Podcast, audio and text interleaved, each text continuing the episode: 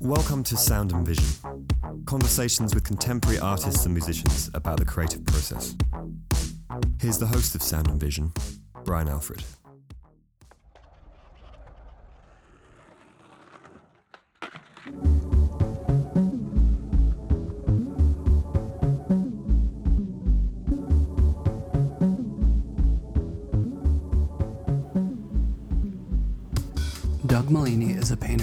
Works in New Jersey and Brooklyn.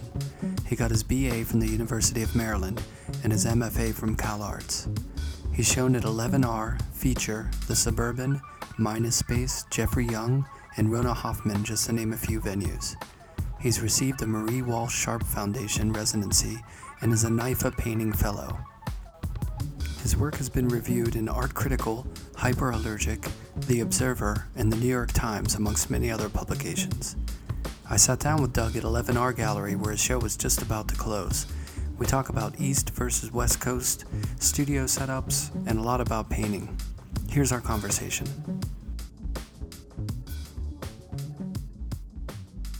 yeah, let's get into this the show that uh, just closed, I guess. Sadly, after a nice run, what was uh, what was the experience like? How, how was your, your um, the reception for it? I think it was great. You know, I um, I got lots of great feedback, and I think for me it was nice having the gestural paintings with the hard edge paintings for the first time, having them in a space um, together um, was a nice experience for me.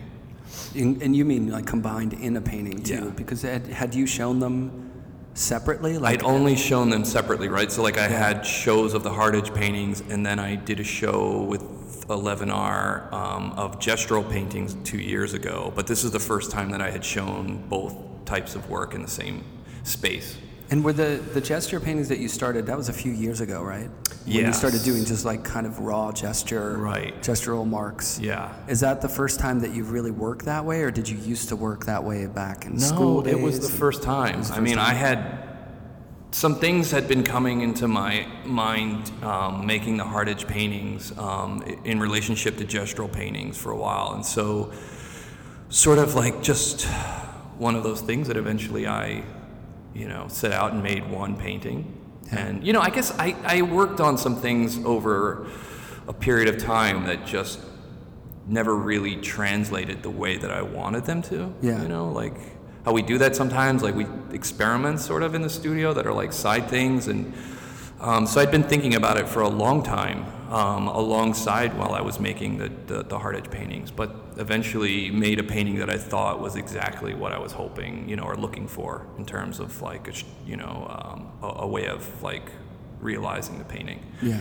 And then after that happened, I started focusing on gestural paintings. Um, I would say almost two years solely.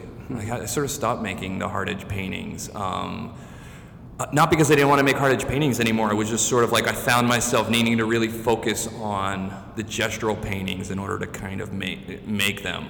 Like I felt like a little torn working on both of them at the same time. Yeah. And I still feel a little bit like that. Like if if I'm making work, I try to make like a, a number of gestural paintings at the same time, and then switch over to the hard edge paintings because the process is so different. Yeah. Do people or did people react to these paintings, the gesture in them, in a really? Um, I, I noticed that if you loosen up sometimes after working kind of crisp or like with a hard edge, like people really make a big deal about it, and they're like, "Oh man, this is like." Really emotional or you're really like letting loose you know whereas i think in the studio it's not quite as big of a deal because it's a slow pro- it's a process into it you know Right. like you just wake up one morning, go into the studio, and bust out like an abstract expressionist Franz Kline action on your painting, you know? So were people more, how was the reaction to that? Or was it more measured? Because ultimately that matters, the way Yeah. people are responding to I think when I did the last show uh, at 11R of gestural, only gestural paintings, I got a lot of that then. and then, Like, of course, what are you doing? This is Yeah. so different, that Yeah. sort of thing. Yeah, like some, and I think people were sort of, some people immediately made the connection, you know, um, and really didn't see that much of a difference in terms of like, like it made very, it made sense to them. They saw it as like a, a, a logical trajectory. But then I think other people were more like what you're suggesting. You know? Yeah. Wow, what are you doing? You know, Yeah. this is nuts. They're so loose and kind of like gestural. So exactly. was that a good or a bad? I mean, how did you feel about it? I mean, it's sort of like the same question of, or like when someone says, like, how long does it take you to make that? Yeah. You know, Well, it's like it's just a natural question that people just feel compelled to ask. And I think as an artist, you're always sort of like, ah, well, you know, it's a long time. Yeah, it takes a while to make them. There's like the 10 questions that people will ask you. And it's almost like when you go see music and um, someone will go up after the show and be like, hey, what kind of guitar is that? Or what kind of pedals do you use? Or what kind of program? You know, it's like that's Right. that entry level question about the work. But you know, I make I ask the same kind of questions too. Um, It's but curiosity. usually it's more to get at something else. You know what I mean? yeah. And I do think that there. I mean, I I feel like in some ways the question is a little bit like, um, you know, you know the answer. When you ask the question, Mm-hmm. Yeah. like it's obvious it takes a long time. Right, yeah, How yeah. could I do this fast if it wasn't takes printed? That, yeah, it takes that long. Like just look at it. Yeah. So um, I wish people like would spend as much time looking Yeah. as I did making, but you Right. know, obviously that's never gonna happen. That's a lot to ask. Yeah, Yeah. it is. It's funny because still to this day, I've done this my whole life, but when I walk up to a painting, one of the first things I do is go to the side of it oh yeah, just see. totally. Yeah, like, yeah. Oh, yeah, that's standard canvas. Oh, that's painted. Oh, and yours are obviously way different than most, which is really interesting. But it's like you don't even have to go around to the side to see what's going on to know that there's a whole bunch of information going on. But Yeah, and I think like right when I think at least as painters, like uh, maybe when we do that, it's a little bit of like superimposing our own process Yeah. or practice onto what we're looking at. You definitely, know, yeah. um, there's like a weird kind of like performative aspect in looking for at least that I, I can say personally like as a painter like where I, I think I do that or I catch myself doing that or like you know layering my own practice onto whatever I'm looking at you know It's natural. yeah It's like a car designer getting into a car. Probably. They're gonna feel and drive that thing in a totally different way than like if I just hop in a new car and Right. oh this is great. You know, Yeah. they're getting in there and be like, no, the handling is a little, you know. So yeah, that's what I remember seeing. Um, some German. I, there were a couple like like Luc Tuymans and uh, Neo Rauch and like people like that, and seeing some of the. There was a on the side they would tack in these little tacks to hold the canvas, and I found that so mesmerizing because I just never done that before, and it seemed like a really old school way to do it. right There's something really beautiful about that process. I just assumed they were like pre like made Pre-done? stretchers you know like that they bought them that way Oh really? I don't know. It just felt that way because that just seemed like a little bit too like um, time consuming in a way. Like, That's true. How could you stretch it like that tight with those things in the side? I know, right? But maybe not. I never. I just. I, I guess I always assume that like if you go to like Europe or something that, that that's they might they might pre-make them that way like high end. Yeah, handcrafted. Yeah. I see. I just I pictured this gigantic studio because it's always a huge studio. And the paintings are usually pretty big. Right. And then tons of assistants, and then there's like the assistants who just make them and are sitting over stretching, there pack, cobbling doing, doing the things that we would never want. We don't really want to do. Right. exactly. The most tedious parts of making a painting. Cobbling tacks to stretch a canvas. Yeah. So the uh, well, speaking of the outsides, the outsides of these are pretty different. What was the, uh, or at least especially like these notched ones? Had you done that before? this group of No. Yeah, these this is the first time. I mean, I guess in some ways it was um experiment's not really the right word. I you know in the hard edge paintings, I always felt like there's there's a figurative aspect to them. And so I'm constantly trying to find ways to move back and forth between the two types of painting. And Yeah. so I like the idea of having the framed the, the, the shaped frame as a way of like introducing a more figurative aspect into the work Yeah. you know, um, into like a re- totally non-representational space, you know, Yeah. like suggestive in a way. Um, I guess the same way that I see the, the, the more figurative space within the, the geometry. Yeah. Um, so yeah, I think that was my, my real interest in, in, in not in, in shape in making them, you know, have the cutouts. Right. And in talking about the work when we talked last, it was really interesting to hear the face kind of relate because I'd never seen that before. The figurative sort of relationship to like a portrait or a Right. face, and then thinking about the frame as like the outside of that. And, Yeah. And portrait. It's portraiture. funny when that came up because I really didn't, I had no idea that people really did not um, See ever see that. Only because I that when you know when you do something and there's an intentionality behind it, you just kind of make this assumption as an artist. I think that everyone's going to see that. Yeah. Um, and I, so it's hard for me to separate the two, Yeah. you know. Um, and I've always looked at them in relationship to like, uh, I guess like a, a, a figurative space, Mm-hmm. um, at least the hard edge ones, right? So um, yeah, Well, and the aspect ratio, you know, the having them that way kind of implies that to an extent because they're not just square or landscape. Having that sort of Right. portrait dimension to it feels, or at least it feels bodily. You know, it feels like our shape in a Right. way. You know. And the initial ones that I first made were almost like portrait-sized paintings anyway.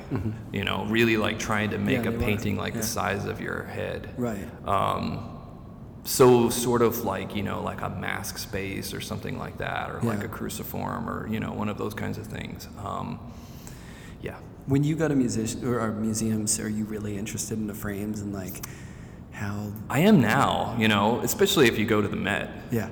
you know, because you really don't, you really, I think sometimes we, we focus in on the painting sometimes first, you know, Yeah. but like there's so much history behind the framing. Um, and I spent a lot of time last year going to the Met and just looking through the different collections and how much the frames, you know, inform the paintings historically Yeah. over the years, you know. Um, so yeah, I do definitely consider it. Um, It's such a huge historical part of just I'm in a lot of things, but in painting, Yeah. you know, the, the iconography of painting Right. that has been almost completely erased from contemporary practice. I well, mean, you know, it, a- it was at one point, right, where Yeah. they just kind of eliminated the frame totally. you just know? didn't think about it. was like signing your work. right. They were just things that you learned in school, or you maybe did an intro to painting that at some point you were like, no, no, someone told you it's really not cool to sign your painting. Right. Do it on the back. Right. And then you just you went with it. You Yeah. didn't question it. You were like, oh yeah, yeah, yeah. No Yeah. frames, no, no signing. And it's funny how you know if you do enter that arena, it's kind of open. You know what I mean? Like you're doing a lot of things that I think a lot of people aren't even addressing in their work, which is really interesting. And you know, I, it's funny too because a lot of people don't realize that there are frames on them. They, I think they just make the assumption that it's like a painting that painting. is like end to end kind of thing, like Yeah. the sides are painted, and often they don't realize it until they get right up on top of it and see that it's actually set inside of a frame. You know? Um, Well, I didn't know until we traded oh yeah. pieces and I could see the back of it. I didn't know how you did that with the wood and then the notched out part. The way it's housed in there, you know. Oh yeah. Let's just like floated inside of a. Um, Yeah. yeah. But then, but looking at that, I don't know if this linear frame, if that works the same way or not. You know, there's kind of a little bit of mystery. It's almost like they just happened. Like I can't picture them being made. You know what I mean? They just look like they were born to have that extension. You know, but but in a painting like this, purple one, did you know that you were going to make that kind of linear frame around it? Yeah. So So, I started out knowing like there's like a planning phase, um, and it usually entails color Mm-hmm. and size and then frame. So because the frames are such an integral part of the painting, like I usually know when I start the painting what the frame's going to be like. Yeah. I may not know exactly what colors, but I have an idea of like. So I spent a lot of time just thinking about how I wanted the cutouts to be, where I want them to be, um, and it's kind of intuitive though. You know, like I'm not using any kind of real like formula or anything to Yeah. it, um, because I, I wanted the thing to remain sort of like the painting itself, you know, um, and not too rigid. Yeah. Were there artists who incorporated frame in an interesting way to you in more recent history? Hmm, that's a good question. Yeah, actually, I think Ashley Bickerton does. Oh yeah, definitely. in a really interesting way. Um, his more recent paintings, you know. Um, but outside of that, Like I love how um, I'm not sure. I love how? John Wesley paints frames and doing his Right. Well, because he paints the edge of the Yeah. painting. As then a, he, out. he makes it a he, he frames out the space of Yeah. the painting itself. Yeah.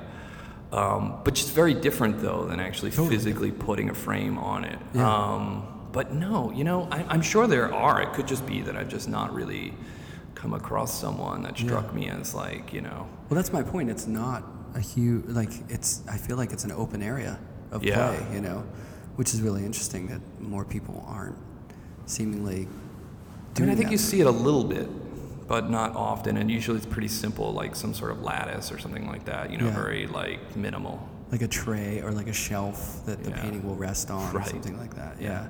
I love those early Jo Baer paintings where she would Oh, paint yeah. around the edges. Oh, yeah. And they were so thick Yeah. and sculptural. Yeah. I cannot get over those paintings. Yeah. Like I still to this day look at those and kind of chuckle and like they, they really make me happy. Just seeing the, the playfulness and like that the mixing of sculpture and painting and making those paintings when she did when there weren't a lot of you know women artists making like avant-garde work like that was really I think uh, that was amazing work. Yeah, I think she's great. I mean, the, the, the paintings from that time are really incredible. And it's funny because I feel like there were three shows that had a really big impact on me when I first moved to New York, like around 2000.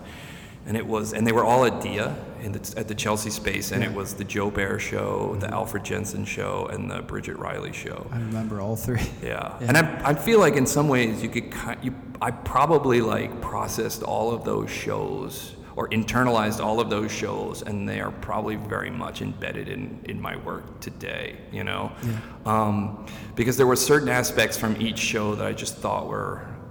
Um, really interesting and, and interesting approaches to um, abstraction.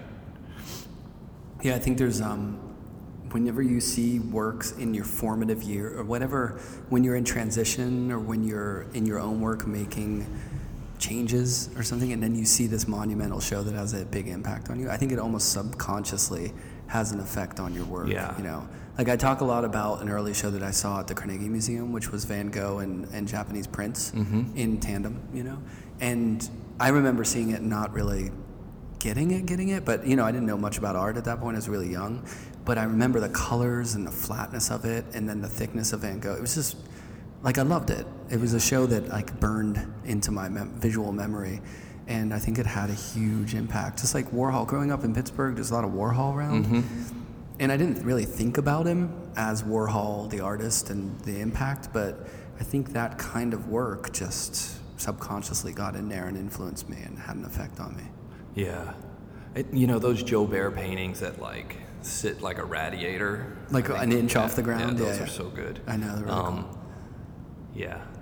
And then she went on to paint like bears in the woods and like animals, Yeah. gestural. changed a lot. It's a huge change. Yeah. So, you, not to delve into your youth too much, but you grew up in Jersey. Mm-hmm. But then, how did you decide to go out to the West Coast for school? Oh God. Um, you know, I guess the short answer was is that I was I went did my undergrad at University of Maryland, and I had one teacher in particular that I really you know um, felt. Um, like I could relate to, you know. Um, and I had taken a drawing class, my you know, early on, and um, really, you know, saw this person as like, oh, this is someone like, I don't know, like, oh, you can be an artist for a living. Like, you know, he was teaching and showing, and um, it, it really was in that moment that it dawned on me because I had very little relationship to um, fine art, you know, prior to going to college. Like I, I always made things from the time I was probably like 4 um, and could draw really well. But even in high school, like I took an art class my freshman year, and um, I just um, I found I thought it was boring, you know. Like I didn't. Yeah. It was like assignments, and I just Was your teacher boring? I was actually like through like marriage related to her. Oh, really? Um, yeah. So no, I don't know if she was boring. I just it wasn't. I don't know if it was her fault or it was just me. You just weren't excited I just it, wa- it wasn't interesting to me. You know, like I just felt like the assignments were kind of boring, and so yes, maybe it was her. Um, but um, No offense to whoever Yes. that is. Um, and so then I know my sophomore year, you know, it was an elective taking art. Yeah. I went to public school. And so my sophomore year, um, I could take an art class again. And so, you know, like the options were like art, typewrite, typing. Um, the you know. choice is clear. Yeah. Oh, no, but then there was like this class, Modern European History. And I was like, oh, that sounds like a good class. I'm going to take that class. Really? You were interested in history in high school? I, you know, it wasn't like I'm really interested No, in history, great. but this class just seemed interesting, yeah. you know. Was the teacher? And maybe I was looking for a way to not have to take an art class. Oh yeah. I don't know, you know. But the teacher was great. I mean, literally like the best teacher. Teachers sell it. Yeah. I, I'm, I swear. Like, Like if this guy had been my art teacher, I would have taken art every year in high school. Yeah. You know, I'm Yeah. convinced of that. And he taught the class like it was a college level class, you know. So he really made you um, approach it in a very serious way. Um, and and he was and you know he really made everyone take notes and we were reading like really like difficult stuff Yeah. um, and exposing us to all kinds of interesting things um, so I after that class, I just I never took another art class, you know, in high school at least. But it didn't stop me from making art. I just did it on my own, you Yeah. know. Um, You had it within you, but it wasn't. yeah. The school setting wasn't. Right. Well, wait. So Maryland, what was the deal? like? Why'd you go there? You know, good question. Pick the school. I, I yeah, I pick. I, I mean, I applied to a bunch of a bunch of schools, and I wound up going there. And I think uh, one of the things I liked about it was because it wasn't just, um, like it was a big university, so there were lots of options. Because I didn't really even know what I wanted to Yeah. do. Like art was not something that I thought I would major in. You know, when I Yeah. first got to school. Um, and then I took a drawing class and realized, like, ooh, I do want to major in this. And then took an art history class, and then kind of like double majored in, in art and art history. the drawing class was the first art class you took. Yeah. Well, in in college at least. Was the teacher good? Yeah, he was See, great. that's. Yeah, I yeah. think that has a huge. And again, like this is this is I could relate to him. You know, I, I, I don't I wouldn't say he was a mentor per, per se, but you know I definitely could relate to him, and he he was a mentor in a certain way. Um, but so um, fast forward to uh, my senior year, I always felt like I was really behind all the other art students because um, I didn't like I wasn't a declared art major from the beginning, so I was a little behind, you know. Um, but once I started making paintings, it was like, oh wow, this is something I really want to do. Yeah. Um, and I started to go to museums and really know, like, learn about art history. And I also, Anne Truitt also was teaching at University of Maryland while I was there and taught like an art appreciation class, and she was great. So I really learned a lot from from her. Um, and um, you know, this one particular teacher that had taught me the drawing class brought up Cal Arts as like this school that I should look into, and then told me it was the anti-painting school. Yeah. So I kind of thought like, oh, Which it was. you know, to an extent. I guess if I'm going to make paintings, maybe I should go to the anti-painting school. And um, I didn't go right to school though. Like I took a year off and worked on my portfolio, and then applied to grad schools and got into Cal Arts, and was like, that's where I'm going. I feel like Um, I've so- done zero research on this, but I feel like not a lot of people from the East Coast go to West Coast art schools. I think it's a challenge, isn't It's it? It's a mix, right? For sure. I, well, I will say this. Did you meet a lot of East Coasters when you were there, though? I met people from all over the place, but I would I would say it was more Midwestern Yeah. people and Western and, and West people than, than East Coast That's people. Although there were people from the East Coast for sure. Yeah, but it's a long ways. But I also feel like it's like you either get into Yale or Cal Arts. You don't get into both schools. oh yeah. There's a real difference between the kinds of people maybe that Yeah, get yeah. into Cal Arts versus the types of artists that get into Yale. Yeah. You know, and I think that's probably like historically might just have to do with the process of like how they select artists. It's Yeah. not one's better than the other, it's just different. yeah. Um, so yeah, that's how I wound up on the West Coast, and I feel like from day like I always wanted to live in LA too. Mm-hmm. So I feel like from day one I was like hook, line, and sinker. You loved it. How long were you out there? Uh, like four or five years. Yeah. Um, and then I had I met my wife at Cal Arts, um, and she really wanted to move to New York City. Oh, so you came back still with the fire for the West Coast. Yeah, I was. I like really had to be drugged back here. I The did not want to come. yeah. Uh, you know, and I didn't realize how much I missed it until like I was here for a couple years. It just was like one of those things where like, you know, you you, you go somewhere else and like in your mind you're just kind of like, yeah, I'm doing this, you Yeah. know. But then there's still like that that feeling that you're not you don't really think about it. It's like subconscious or something. But then I realized later like, oh, I just really miss being in LA. Yeah. Yeah, I really love LA. I think it's like a great place. It's changed so much since I was I was living there, but um, I don't know. There's something about it. There's a different kind of energy, you know. Yeah. And also, I like one of the things that was so stark was like when I lived in LA as a painter, like nobody really asked you what kind of painting you made. It was sort of like you just you were either you were a painter or you were a sculptor or whatever. But immediately from like day one that I got here, it was sort of like box people up and like Yeah. this is what you do and label you, you know. And I feel like in LA at that time at least, like maybe it's changed some, you know, um, because I don't live there anymore. I'm not really sure. Although I, I think it's still like a relatively like open space, and painting has so such a little history there. Yeah. Um, But you were in a painting boom. You were there when painting was really. Yeah. It was a scene. right. Remember well, that I- article? Wasn't that? That was when you were there. yeah, Right. totally. Because And- I was and- hearing about that in school over here, and I had teachers who thought I was somewhat influenced or connected to that because the way I was painting was kind of flat, you know, Right. hard edge. Yeah, there was like, this oh, you're just like- trying to be like LA painter, and I didn't really. That wasn't it at all. But Yeah. that was definitely going on then. Yeah, um, and I think um, in some ways, like I, I, I felt like the, the person central to that whole resurgence was Laura Owens. Yeah. Because she was doing a kind of painting that was, I think, like really kind of daring and different for that time, and, and it sort of broke all the rules in a way. Like it wasn't abstract always, and it wasn't always representational. It really mixed a lot of different kinds of histories and styles, and I think that was kind of like unique and refreshing. Sometimes the paintings would be, you know, tiny, you know, like a foot big, and sometimes they would be like 12 foot big, Yeah. you know? So I don't know, there, there was something about that that was like really um, fun to be in LA at that time because there was um, uh, an interest. And again, like there were very few galleries though. Like the, the art scene had just started to pick up because LA had, I think, prior to me getting there, had really suffered like a, a downturn. Yeah. You know, um, and so there were a, a bunch of small galleries, um, which are not so small anymore. They're actually pretty big. Um, and some of the galleries that were there at the time are no longer open. And then there were a lot of artist-run spaces. Yeah. Chinatown Um, stuff. This is pre Chinatown. I mean, Chinatown was just starting as I left. Yeah.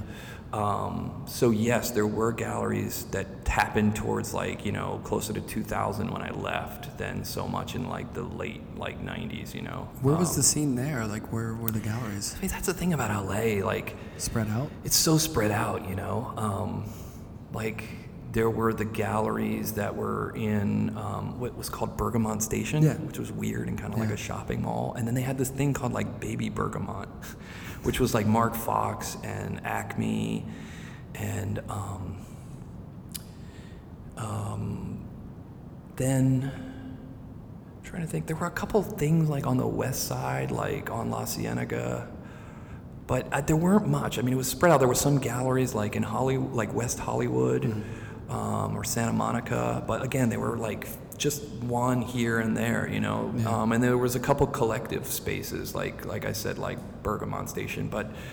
Um, yeah, there was. It was very different, you know, than it is now. I mean, it's still very spread out. Yeah. Well, for New York standards. Like, I remember showing out there and being confused about, like, there was a night where a lot of openings happened and you were probably going to only make a few because Right. they were so spread out. So you had to, like, pick which Right. ones.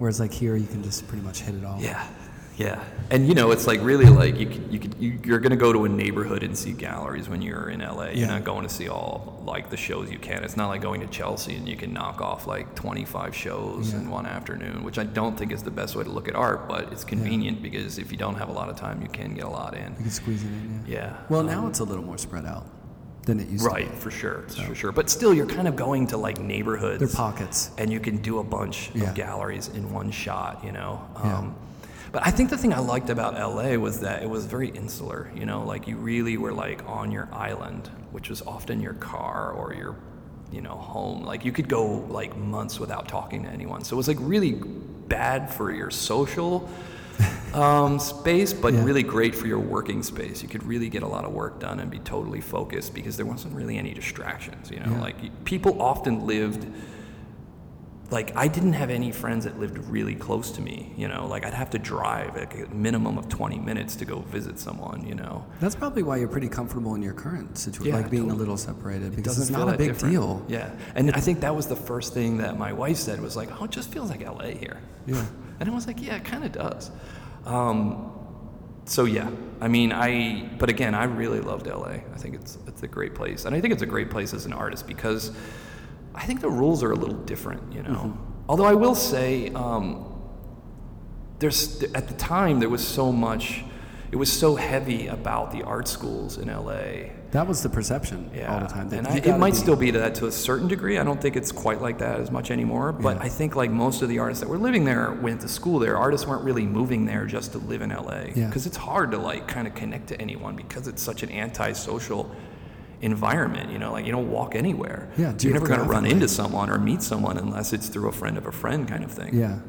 Whereas here, I felt like it was like a fairly level playing field in the sense that, like, you know, if you came here as an artist, it didn't really matter where you went to school or what you were doing. It was just sort of like, you know, oh, that's an artist. You know, Yeah. you feel like a real ghost when you first moved to New York. Yeah. I feel like, you know, like you go to openings and you don't know anyone and you're just sort of like there but not there. Yeah. You know. It's awkward.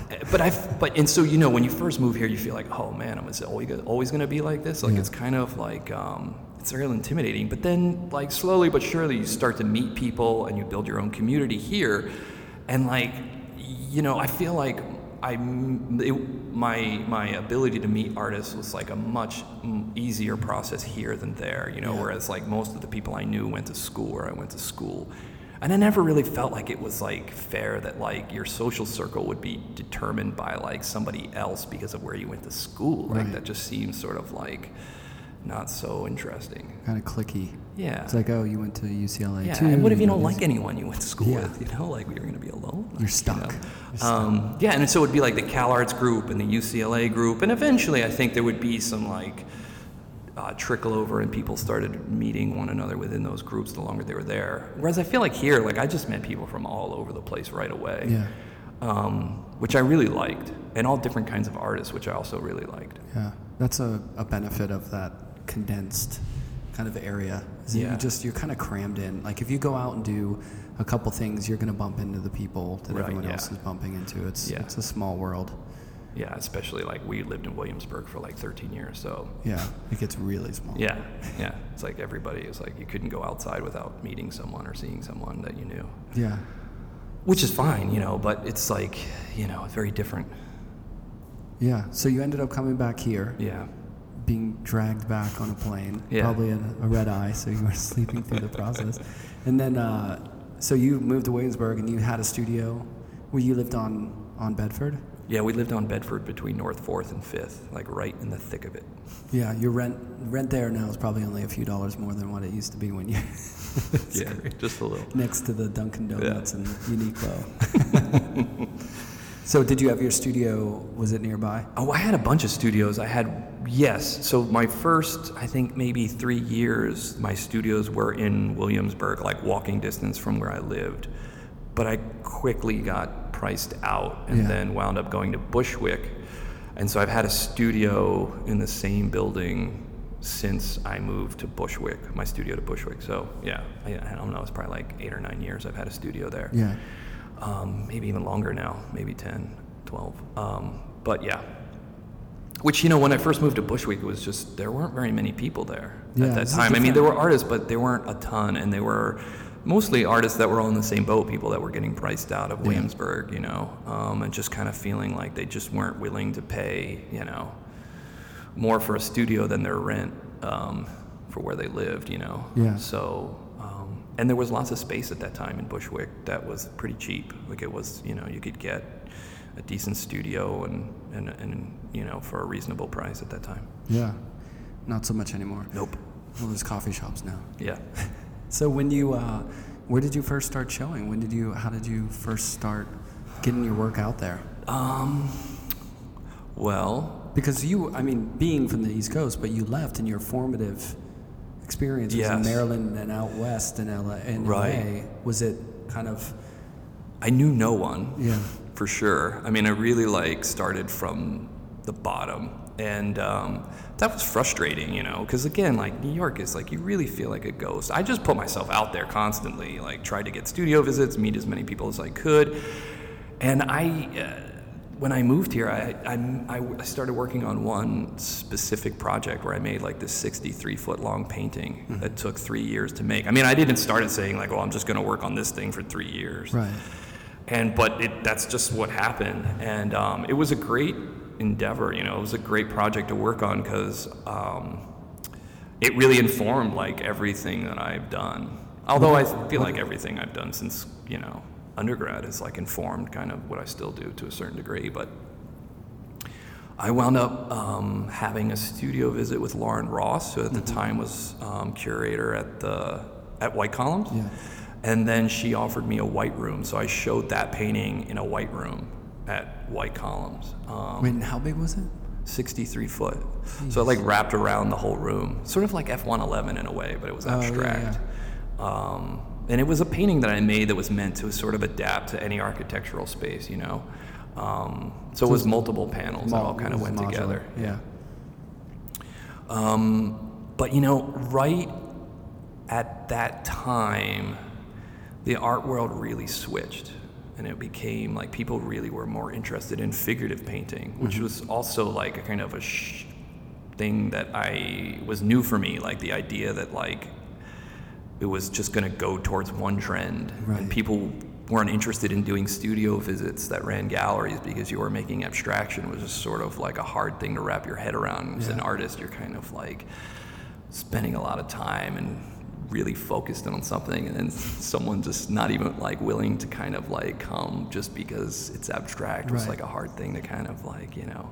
Like wait we're not doing this anymore? I was we're like what? not even gonna give it a look? And you know really like at, there was a point where you kind of felt like I don't. You, you feel like it's never going to turn. Yeah. And I, someone gave me the advice is like the moment you think it's never going to turn is the minute it turns. Yeah. And you know, someone who'd been in around New York, an artist who'd been here for a long time, is sort of like, you know, I've been here long enough to know that these things come and go, and you'll see. Um, Those people right. are so important. The cyclical people who've been here through yes. like five cycles, and they're like. Yeah easy. They put things in perspective yeah, yeah, for like, you. Don't you know? worry, it's gonna come around. Yeah, like and now I feel more like that. right. Where I'm not so you know um, intimidated by you know trends. market trends and that kind of stuff because you kind of look at it it's like okay that's inevitable but this is what i do and yeah. so i'll just find people who want to work with me because of what i do which yeah. sometimes can be hard but you know um, and hudson from feature had mm-hmm. seen that show at White Columns. And so I had, you know, he used to do this thing where you could send um, like open submissions where you could send slides to him. So I had been doing that.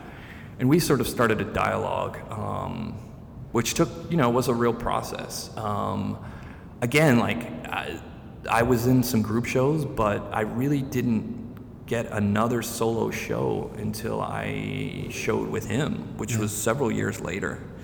Um, so yeah, and then um, yeah, that's kind of like how I started showing here, I guess, in a way. You know, it's like really trying to build up um, a, a, community and a group of friends that were artists. I will say that I felt in some ways like my like a very energized moment was after the the um, like when the when the market had sort of slowed down, like in 2008 because prior to that, I think artists were like really like with had a had a kind of attitude of like um, everyone was sort of for themselves in a weird way, which I yeah. found like I just disliked a lot. Um, I totally agree with that. I think that was the sentiment, even if it wasn't overtly. I think sometimes that's unconscious because if the money's flowing, people are selling work and they're doing the thing in the studio. You're just a little less committed to community or something. You just yeah. like kind of go into your own world for right. a while. Right. Know? Yeah. Sort of like you know, um, get get what's that saying about getting well, the getting's good or something like that. yeah. Um, uh, you know, I don't know. I I just think like um, once that crash happened or like the market sort of like went south a little bit, artists sort of found like a new energy to kind of like do some art artist curated shows. Um, and I had curated a show prior to that of abstraction at um, ZieherSmith Gallery. Mm-hmm. Um, and so this is like before people really started talking about abstraction again. Um, so it was nice that that that show I feel like happened and people and they gave that opportunity to me. But um, again, like once I there were several group shows that I was in post you know 2008. Um, and then I really kind of started meeting artists that I still to this day have like an ongoing dialogue with during that mm. time. Yeah. And I think prior to that, like I really would like go to artist studios and feel like this energy or this vibe of like, well, what is it that you're gonna do for me? Yeah. Which I found like really kind of like annoying and sort of like disappointing because it's sort of like I just want to have a visit and hear what you're into and what you're doing, but Yeah. they weren't really that interested in that. And I'm generalizing, but I think it's fair because I've met a lot of artists that were in that mindset. Yeah. Um, and again, you know, some of those people are not even showing anymore. Yeah. You know, so and I just think again, like the longer you're here and the more you're like part of this, that's just part of the the, the, the you know art world. Yeah, I think so. I definitely noticed that, you know, there's it's kind of like the that market crash and like the money falling out to where people aren't buying stuff all the time anymore. You know, that is painful to artists because when there's less people investing in, you know, emerging and mid-career artists, it's just harder to make rent. You got, you know, the city doesn't slow down as far as the costs. Yeah. So it's a bad thing, you know, that people aren't supporting artists in a way. But the good thing that comes out of it is I've noticed that artists band together. You sort of reconnect with that community and support each other, put on shows, promote each other's. And right around then was when social media started really taking off and people are like, you know, connecting and promoting each other's work and kind of supporting each other, which I think is, you know, positive to come out of uh, a, a real negative, you know. Yeah, I agree. I, and we're in the business these days of making positives out of very negative situations. Yeah, That's going to be very important for us, I think, moving forward. I agree.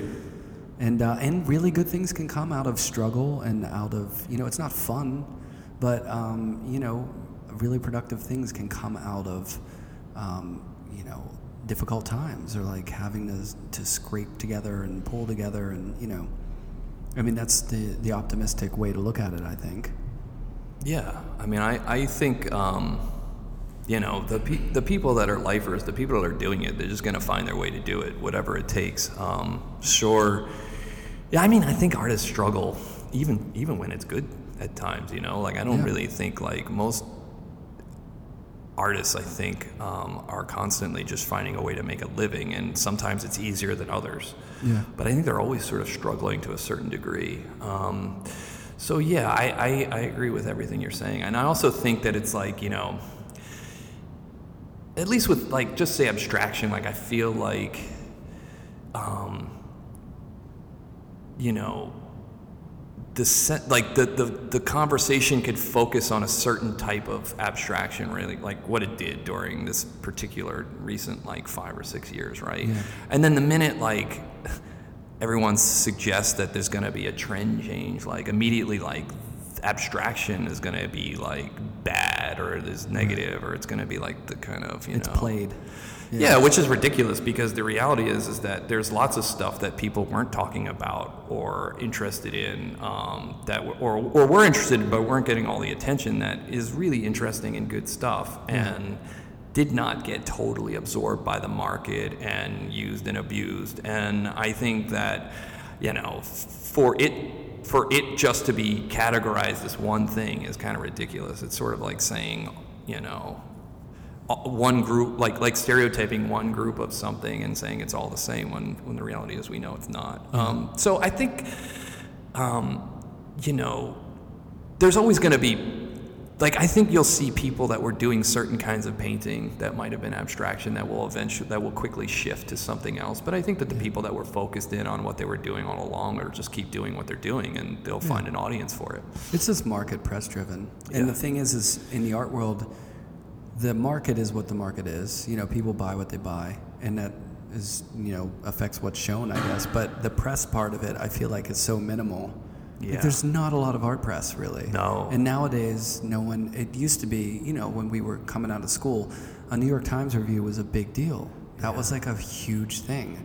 Now it's like, I don't, people, I don't know people talk about it that much. You know, as far when they have a show, it's like, you know the press has been kind of diluted, and since there's not that much art press out there, I feel like it's it's just a minimal part of the equation. Yeah, I agree. of I mean, I think just the solo show has kind of been diluted too. Like Yeah. it doesn't have the value it used to have. Like I feel like it's important for artists, but that's about it. Yeah. You know, because it allows us to really put a group of things out as a like a solid kind of like gesture or idea. Yeah. Um, but sometimes I feel like we're the only ones that maybe care. Yeah, I think so. About big- the solo shows. I mean, I just, and I think the review thing go is, is, is like kind of connected to that. Like for an artist, a review is important because they see someone say something about their work in print, which lots of people can then, you know, access. Um, so on that level, I think we still find it very important, but certainly it doesn't have like I think the currency is what you're referring to, like that it used to have. Well, I think that also the rigor isn't there. Like those articles aren't really as rigorous as they used to be. Right? least Well, they have fewer and fewer words to do it. fewer and fewer words to do it, and then it's just been kind of diluted. It's like if Pharrell tweeting your painting at an art fair is going to be a huge windfall for your work, and then that happens over and over, and then people who are writing about it start to get influenced by the sort of, you know, the pop side of Right. a cultural digestion of the images. Then it dilutes the, the rigor of how, how people are talking about the work. I think. Yeah, yeah, It's, it's like I, I don't have time to read, you know, a you know 1,000 word write up on you know abstractions, cultural relevance, blah blah blah. You know, it's I just want to see a quick picture Yeah. and Hyperallergic of the top five booths from the art fair, and then you look at those pictures and it's over. You know, I feel like it's just changing, like that kind of discourse. I know that writing is still out there, and there's still people who think heavily about things but I think its value on the work is less important. Like I've I've talked to collectors who are into certain artists, and there are artists who have gotten pumped up from this or that, and the work I don't think maybe is is really really strong. But they're just like, oh yeah, have you seen it? Yeah, yeah. Everyone's like you know tweeting the photo or everyone's posting it, and this work's amazing. And and I'm just Yeah. I feel like it's just they're just following kind of the popular reaction to things and not like thinking deeply about it. Yeah, you're probably absolutely correct. I think It's disappointing. Sadly, I think it's just, you know, as a culture, our attention span is shifting because there's so much information, there's so many images, and there's so much going on all the time that it debilitates our our propensity to think deeply about something over time, or you know, or for the attention span of the general public or people at large to to think about things for more than five seconds and move on. You know yeah. Which is tough. I mean, we've all done that in a museum where we go see a show and we feel guilty because there's 50 Picassos and we kind of don't spend 20 minutes on each one. But you know they're amazing pieces, you know what I mean? But it's just sometimes there's a lot of it and you just move quickly or you're going to get pooped or get hungry for lunch or whatever it is. And I think the attention span of of the, you know, of of people's who are taking these things in is getting shorter and shorter. Yeah. I mean, I think artists still care. You know, they like we're sitting yeah, here doing this, so like Yeah. we care. But I think, and I think in the end, that that like it has to be what matters for us. You know, that like we still care and that we're still interested in the dialogue. And um, I mean, I'm sure people are listening to your blog, which means that they're still interested in the dialogue too. You know, and I, so I think it's up to us to sort of continue to make it relevant in the way we see fit or the way we want to do it and the rest of the art world does what they want to Yeah. do and how they want to do it and we're really never going to have any control over that anyway No.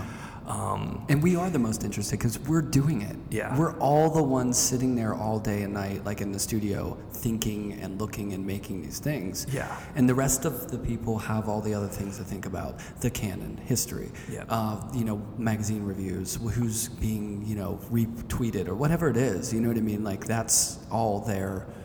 Uh, the equation of what they're thinking about, but for us, we're really at the end of the day, it's, and I think that's why we support each other, Yeah. is because we want that dialogue. I mean, the best talks about work I have are with when other artists come to my studio. You know what I mean? It's not with you know curators or critics or people like that. It's it's really when I'm talking to other artists about the work. I feel like that's where I go deep. You know what I mean? yeah Maybe because I'm their not as- investment's a little different yeah, Yeah. Maybe I'm just not connected to the right people or something.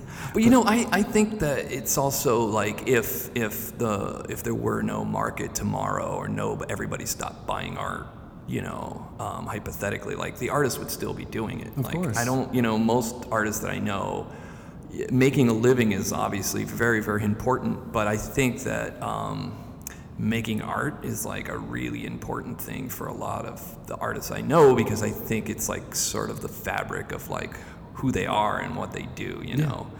And I can tell you from my own like point of view or perspective, like when I'm not making art or I stop for a little while, like I can definitely see like a residual effect, you know. Yeah. Like I really enjoy.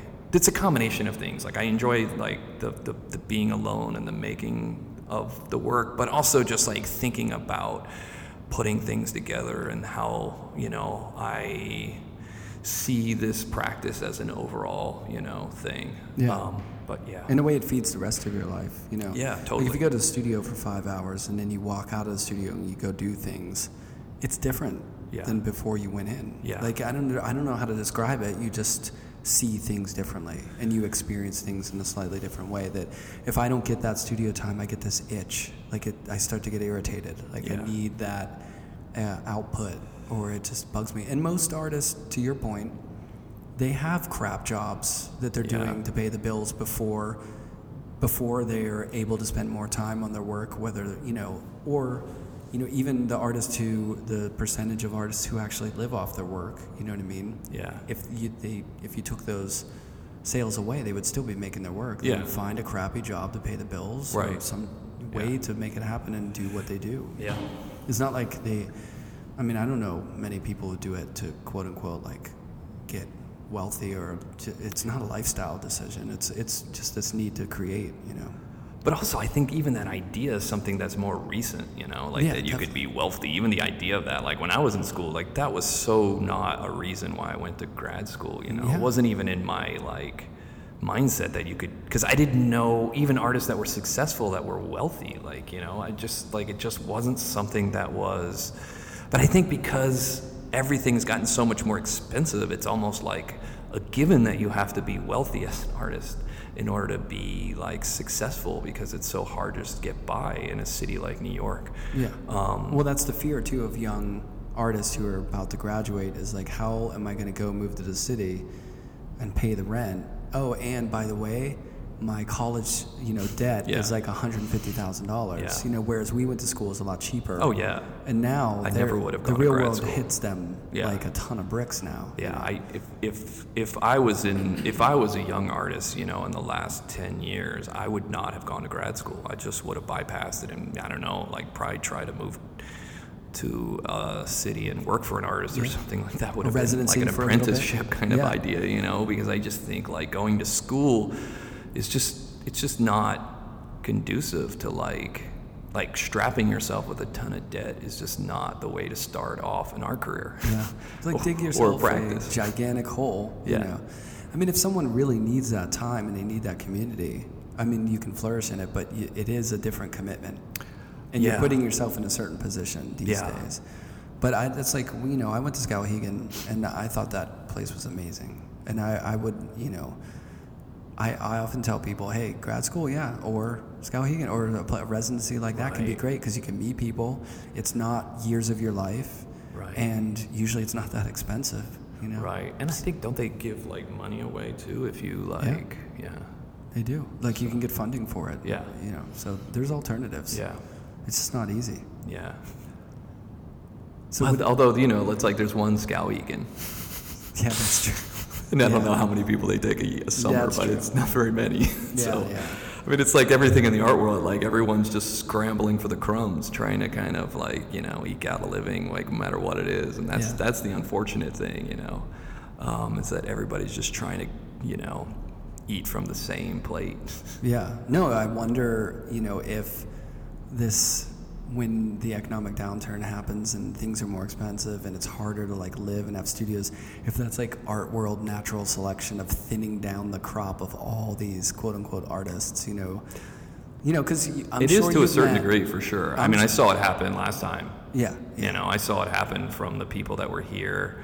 Um, you know, when I first moved to New York, and then when the downturn happened, like, it, it, I would say there's a significant, um, like, um, percentage of artists that I, they just left. I, Oh, I'm yeah, not they just- suggesting they don't make art anymore. They're just gone. Like they're not part of the art world. Maybe their gallery closed. Maybe they didn't have a gallery and they just kind of were like fed up with like um, the grind. And I just really don't blame them in a way because Yeah. I just think it's like if what you want to do is make art, like you should find the best way to do that. And then one thing I think like in the art world sometimes is like artists, we always let like other people make the rules for us when it comes to like how we are going to proceed as an artist, you know, and like I think, you know, it's important to kind of keep on making the rules for yourself I and do whatever agree. it is that, you know, you need to do to kind of keep um, the studio practice going. And if that means moving somewhere, then you should move. You know, you should do whatever it is so that you can keep doing what you want to do. Because being here and not making work or digging yourself into a huge debt to be here is sort of pointless. Like Yeah. it's not re- like I mean I don't. I, it's not that valuable. It's Right. great, but it's not that valuable. You know. But we all know that there's some of those students and some of those young artists who are like artists. Like they're not grinding it Oh, out in yeah, the studio. totally. They don't have that desire. So to Oh, yeah. take on that that commitment without the desire, there are so many people who live in just this city who just really want to be showing their work and doing it and they're just working really hard. Yeah. And then there's probably like 20 fold of those people who are like, "Hey man, I'm an artist. I'm- Yeah. I'm, I got a studio with some friends out and you know, you know what I mean? Yeah, and those totally. people are the first to go away whenever the, the times get tough. Yeah. And you know, there's been like talking about those cyclical artists, you know, the ones who've been around for like a few cycles, and they'll tell you that, you know, if you're just here, you just keep doing Right, your you thing, stick it out. stick it out, and you know, and I think there's truth out. to that, though. I do too. I, I think the, there is something to do with longevity, and I've seen that happen for artists who, who have been here a long time, and then you know, just all of a sudden, like had, to ha, you know, started having like a real like career happening, Yeah. you know, later on, and I think that's great because it's a testament to like what we're talking about, and Yeah. just like really like having a practice and being serious and focused and um, continuing to plug away that eventually, you know, whatever it is, you know, the zeitgeist or whatever catches up to what Yeah. it is that you're doing, you know. It's not easy. No. They should. It should be a mandate with the art world, like the 25 year clause. It's like if you deal with this Try to sell bullshit for 25 years, you get some sort of show and package. It's like, It's like the consolation prize. right? Like you've earned something, yeah. right? At least like a review and something, or like, yeah, some sort of forum. Because it's just not, you know, it's it's not for the the Yeah. faint at heart. So, what kind of music are you listening to these days? Oh, you know, that's a good question. Because I kind of listen to a lot of different types of music. And in the studio, I don't really listen to music because I Yeah. can't. Like, I just, it's not, I can't be focused enough Yeah. in the studio. Um, What about the podcast you were listening to? Do you Oh well, the th- studio? okay. So two things. Like in the studio, there's I can't. I will listen to podcasts, but I have to be like working in a certain like manner when I'm doing like listening to the podcast because if I'm doing something that I can't have distractions, and I don't want to listen to a podcast, whether it's a serial kind of thing, you know, or Yeah. I'm listening to a story or whatever, because it's just distracting. Like I'll lose my track in like what they're saying, and then I'm like, do I have to rewind? Could I Yeah, miss yeah. that? That's Um, not decision making time. Like you can't listen to that while you're making painting decisions. Right, If you've so- got an area that you're just you know what you're doing. And I feel like with music, it's like the I cannot listen to music at all in the studio because I find it the most distracting, and probably because I like it more than anything else in that way. Yeah. That like I just find myself like it, my personal history and my interests get caught up in the listening part and Mm-hmm. then find it like so distracting like i'll go off into storytelling place in my mind Yeah.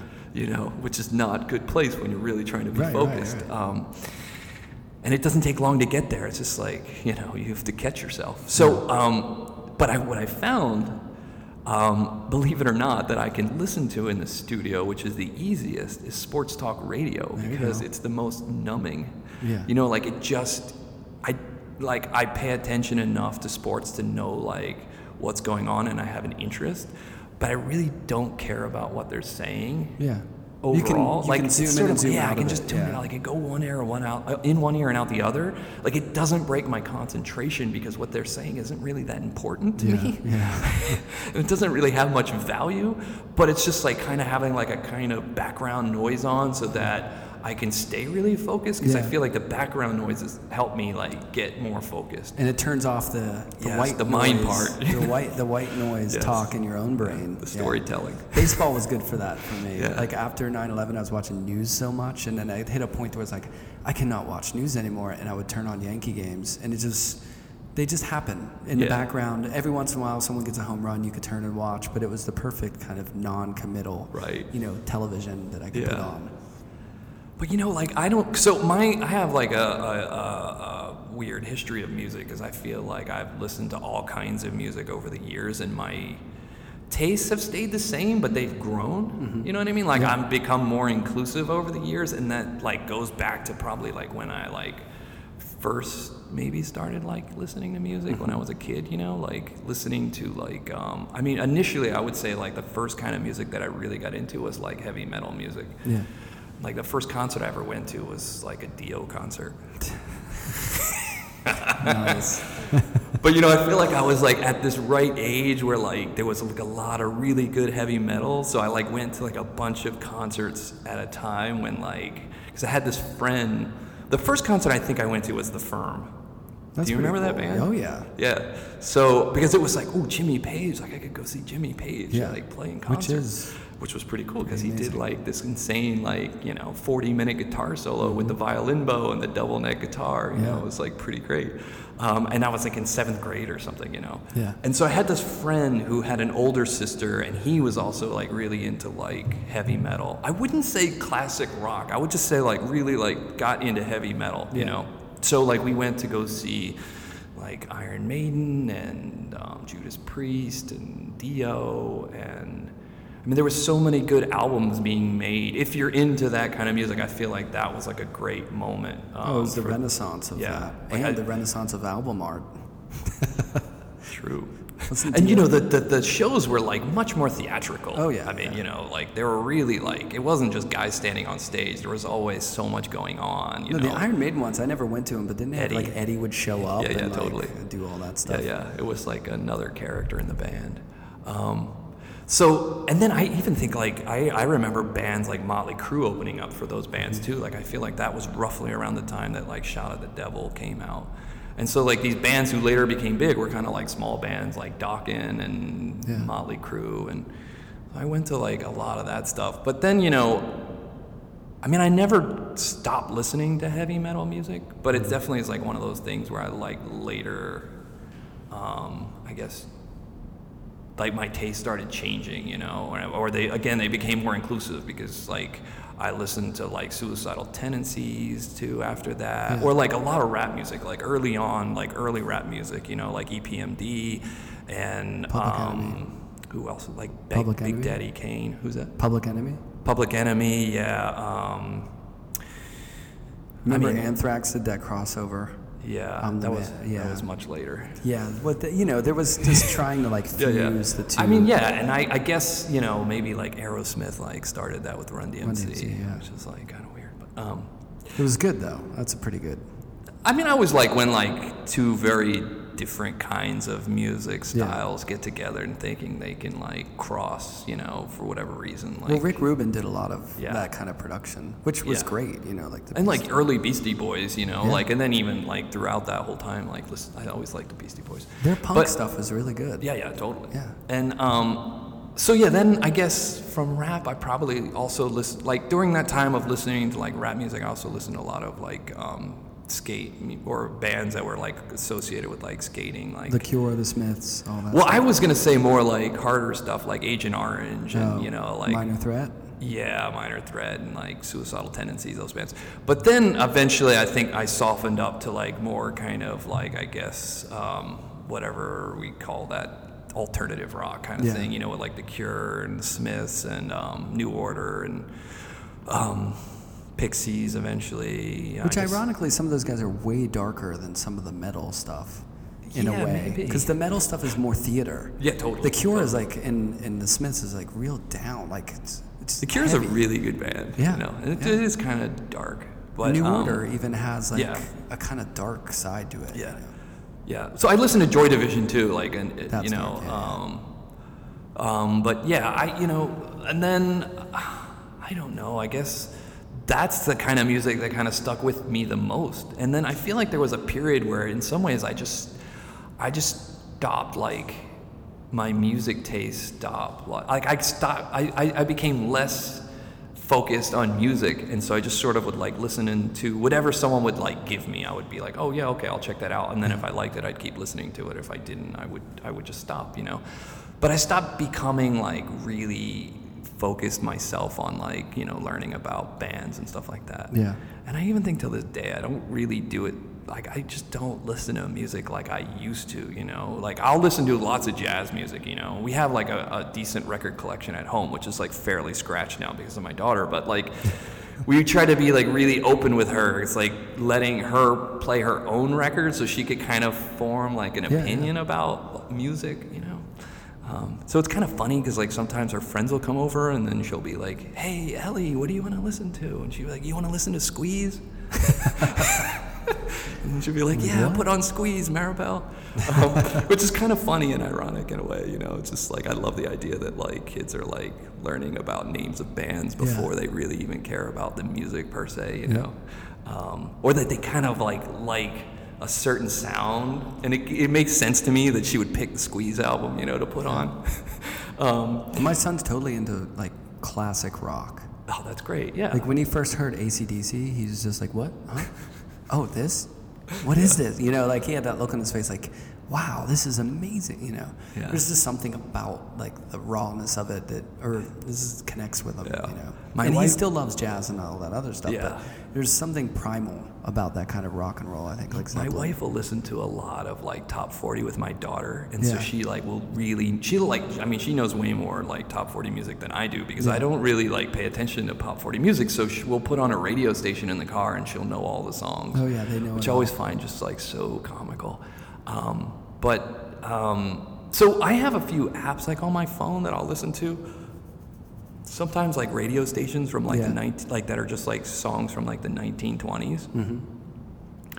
um, but you know, like I don't, I don't know. Like I don't really have, I don't have any one particular focus in the studio anymore when it comes to music. I kind of feel like if I have an impulse to listen to something or someone sends me something, I'll check it out, and if I like it, I'll just like really try to find more of that band or something like that. But other than that, I kind of like, um, I don't know. Yeah, I don't. I'm not like I haven't like the. I'm trying to think the last live show I saw. These days, it's harder. I don't really, you get yeah, little can't get out to shows anymore to go see stuff. Um, I mean, I still love Springsteen. Yeah. Like, I think he's such a good songwriter, I mean, you know, and from New like, uh, It's- yeah, it's illegal if you don't like I mean, Asbury Park and like The River are such good albums. Yeah. It's like I could put those on at any time, even though it's like you know, being from New Jersey is pretty cliche. I just think he's like really good. So you're a huge Sorry. Bon Jovi fan as well, right? no, I don't like Bon Jovi. No? no, I never liked. I just kind of like too uh, pop. I don't know. I saw Bon Jovi with Cinderella and Stryper, I think, which is pretty. Isn't Stryper like the Christian band? Yeah, they threw Yeah. Bibles out, like black and gold Bibles, whenever they played. It was pretty awesome. Whatever gets you going. Yeah, right. they brought the Lord with them on tour. Yeah. Which I'm sure was hard in those days. it's probably a pretty wild scene. I'm sure. Yeah. Yeah, it seems like a little counter. So what are you working on now? What's after this? What's next? Um, well, I just started working on new gestural paintings. So I feel like for me, like that's kind of where I go. Like I'll, with this show, I made the gestural paintings 1st and then I focused on the hard edge paintings. And so I'm making some smaller hard edge paintings, but I started making like starting the, the gestural paintings now and kind of working on some ideas for for frames.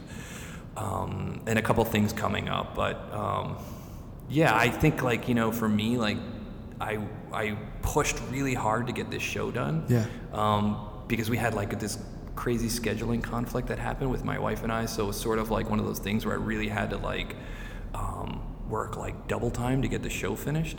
Um, and so I really needed like I feel like I took like three weeks off and did like no painting at all um, because I really just needed to kind of not and like just sort of empty Refresh. my mind Yeah, of like you know like the workspace in a way.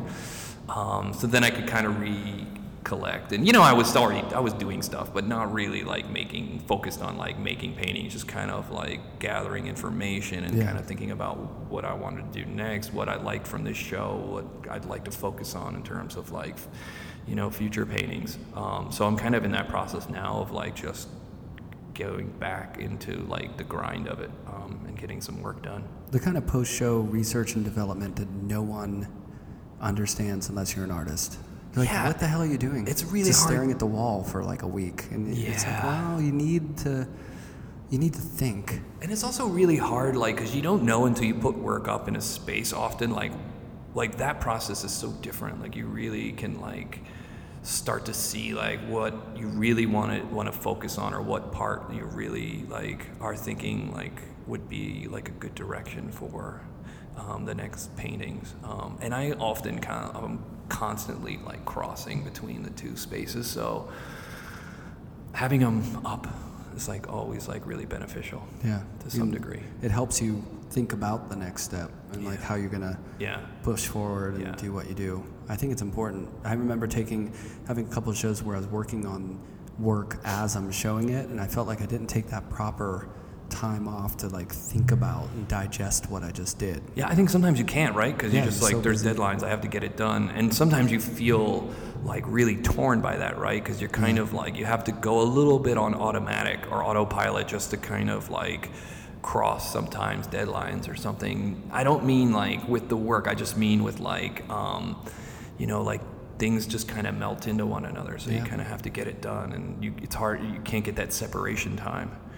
Um, but then I think when you get the separation time, it really allows for like maybe just one thing to kind of like jump to the surface. Yeah, definitely. Cool. Well, thanks so much, man. It was great. To, Yeah. I'm so glad we were able to do this here at the show because it's it's nice to be in the middle of all this work. And um, I'll put a lot of images up on the site for Okay. this, but um, people can check out your work at 11R. Yeah. Right. And Right. then, do you have your own website? or- Yeah, it's just my name. Okay. Full name Douglas Melini. Sounds good. Um, yeah, thanks for for doing this with me, Yeah, Brian. this was long. I love the podcast. Thanks a lot. All right. Take care.